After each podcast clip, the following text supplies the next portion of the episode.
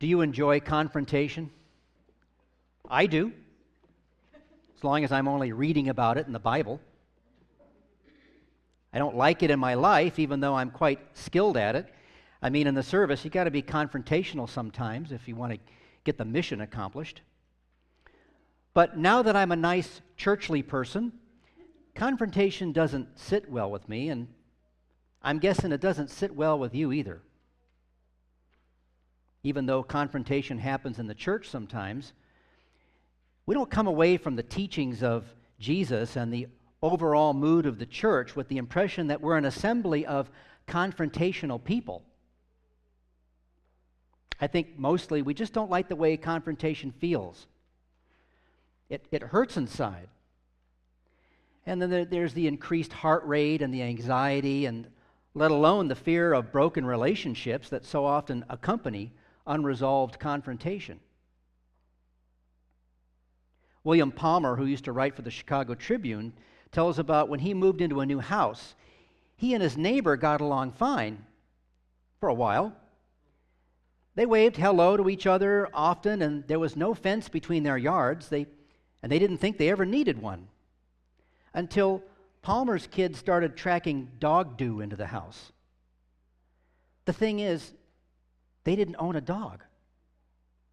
Palmer believed it had to be the neighbor's two poodles, so he confronted the neighbor, who immediately became indignant at the idea that his dogs could be the culprit. The confrontation then spiraled into a, into a literal messy war of dog droppings tossed from yard to yard, angry words exchanged, a fence finally went up, and signs were posted. And the confrontation reached a new low when Palmer's neighbor, the guy with the dogs, cut down a disputed elm tree that stood right on the property line. Now, the tree needed to be cut down. Elms rot, you know, and they eventually become a hazard. But Palmer didn't like the idea that he should pay for half of the removal. And up to that point, he ignored his neighbor's written request to do so. So the neighbor cut the tree in half vertically so that his half was gone, but Palmer's half still stood. Palmer, not being one to give in to such pettiness, let the tree stand that way for five more years till it finally came crashing down on his house. What a price to pay for confrontation. Now, confrontation usually doesn't lead to that kind of craziness. But the fear of that kind of hostility and result is what we try to avoid, right? Isn't it just a little bit curious then that the head of the church, the God we worship and follow, the man we look to to conform our lives to be more like his, is confrontational? In fact, Jesus is quite confrontational. Not only him, but those who came before him, the prophets. They were confrontational too. This week's readings are confrontational. you got Jeremiah confronting the leaders of the land with, Turn back to the Lord, or you'll die. Those officials didn't want to hear that, and they set out to kill Jeremiah. This is a recurring theme in the Bible, if you haven't picked that up already. Paul confronts the church in Philippi with the stark news that there are those among them who are enemies of Christ, gluttons and fornicators on a path to self destruction who have no conscience to the law. Pretty confrontational. And then there's Jesus being quite confrontational with some people. It comes in the verses earlier in chapter 13. They're not in the reading here, but if you look at the beginning of chapter 13, Jesus says to these people, Repent or you'll die. Just like Jeremiah. He told them to strive to enter through the narrow door. In other words, believe in Him, which is very hard for some people, right? Or they would be shut out from eternal life. Now, how do these people react to this confrontation? They sent some Pharisees come to Jesus, and they say to him, Get away from here. Herod wants to kill you. But don't be misled here. The Pharisees weren't concerned for Jesus' safety out of kindness or anything like that. Now, they were always trying to look for a way to, to discredit him or trap him because he was all the time confronting their self righteousness. Now, this is early on. They weren't trying to kill him yet, they were just trying to intimidate him and scare him away, hope that he just would never come back and just disappear. But in the same way that Jesus refused to be tempted in the wilderness, Jesus refuses to just go away. He's got other confrontations in store. One of them with Herod. Now, there were many Herods, right? They were a family of kings uh, in Judea Herod the Great and his sons, who assumed the throne after him. These were, these were kings of the Jews that the Roman Empire set up. These were not Jewish spiritual leaders in this. Scholars don't even think these Herod guys even worshiped in the temple. They were just like secular leaders. But they were all tyrants. Nevertheless, the Herod at this time, he had some power, and he didn't like being confronted with the message of repentance by John the Baptizer. Jesus knew he was dealing with a tyrant when he said, Go tell that fox, Be, Behold, I cast out demons and cure people today and tomorrow, and on the third day I finish my course.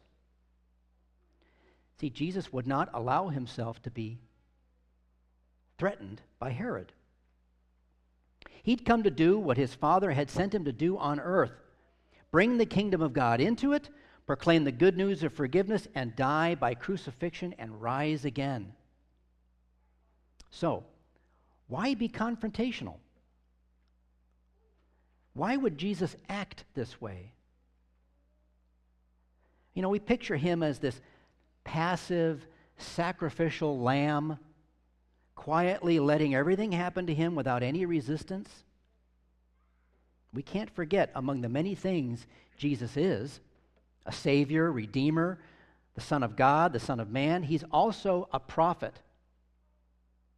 And it's a prophet's job to be confrontational. A prophet is sent by God to speak the truth faithfully. And that's hard to hear. It's hard for people to hear that truth. In, in Jesus' day, the people were comfortable in their sin. They didn't want to be called to repent. So the prophetic word has to be confrontational. It has to, it has to wake you up, it has to alarm you. Turn and repent, or you will die. Not turn and repent, and you can go about your way and nothing will happen. John the Baptizer confronted people with their sin first and offered them forgiveness and cleansing and rebirth in the river, and many listened and followed through and got baptized. Many did not. Many remained comfortable in their sin. It seems I have comfortable fornicators in my family. Jill's been looking at my family history through genealogy, and that came up in some documents from what? The 19th century? Earlier. Yeah, I've got Quaker relatives who were comfortable fornicators. what does that mean? It means they lived together, they weren't married, couples were living together, they weren't married, and they had no problem with that. They were comfortable in their in it. Didn't care, right? Here's the thing. I mean, you know, I would imagine in anyone's family you had this going on through, throughout the ages, right? And it still happens today. You know, who cares what God says about marriage and purity and following his son's example of the marriage between the bridegroom and his bride and all that? You know, that stuff's it's not convenient or practical in real life. But does the church today sp- uh, still speak a prophetic word about human acts and behaviors? Do I, get, do I ever get up here and say publicly, the church requires that you not have sexual relations with anyone who isn't your spouse and of the opposite sex? Do I do that? Does any pastor or church worker publicly announce that the church requires you not drink or drug yourself to death?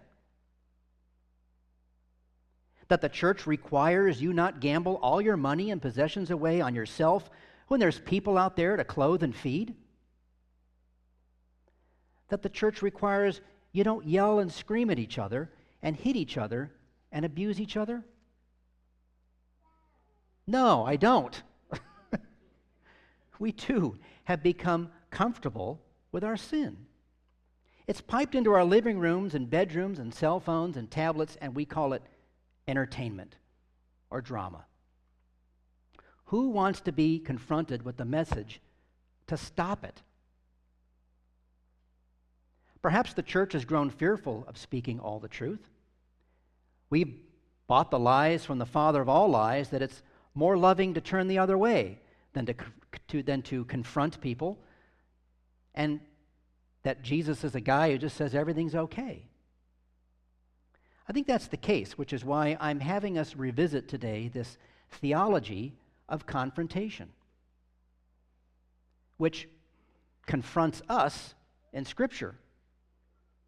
I mean, it's here. The prophets are confrontational. Jesus is confrontational with people, with us. He wants us to wake up and smell the truth instead of the coffee. We need the sure prophetic and confrontational word. We have to say, Thus says the Lord. Not we say or I say, but God says. And deal with it even if it makes us uncomfortable and we don't like the way it makes us feel. It doesn't matter what the law of the land will allow, or society permits, or others are doing. God says, Amend your ways and obey the Lord. I need to hear this perhaps more than anyone. I fall into traps in this job you can't even conceive. Amend your ways and obey the Lord. Man, that is confrontational. This is the message we're all sent to proclaim publicly in our jobs as parents, friends, neighbors, co-workers, teachers, students, what have you, and preachers. We ought to expect opposition, even within our own hearts.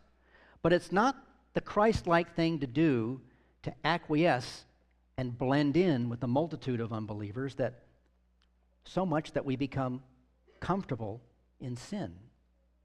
If we did that, we would empty his cross of its power to save. And what I mean by that is there'd be no more confrontation. People wouldn't be confronted with the message that, hey, there's sin and death and a way out through Jesus' blood and merit. Look, faithful prophets love their people. Jeremiah was hated, but he loved his people. He wept over them. You heard it from his scroll. In the gospel reading, we heard Jesus lamenting, Oh, Jerusalem, Jerusalem, the city that kills the prophets and stones those sent to it. How often have I gathered you into my arms, and you just wouldn't have it? He loved the people and longed to save them. But they weren't willing to hear the word and repent. Instead, they rejected and crucified him. Can you hear Jesus lamenting over the world today? Do you hear his great mercy and love for you? He was willing to suffer and die by the horrendous, brutal method of crucifixion for you and me. To transfer all your sin onto himself and bury it with him in the grave so that it wouldn't be held against you on the day of the resurrection.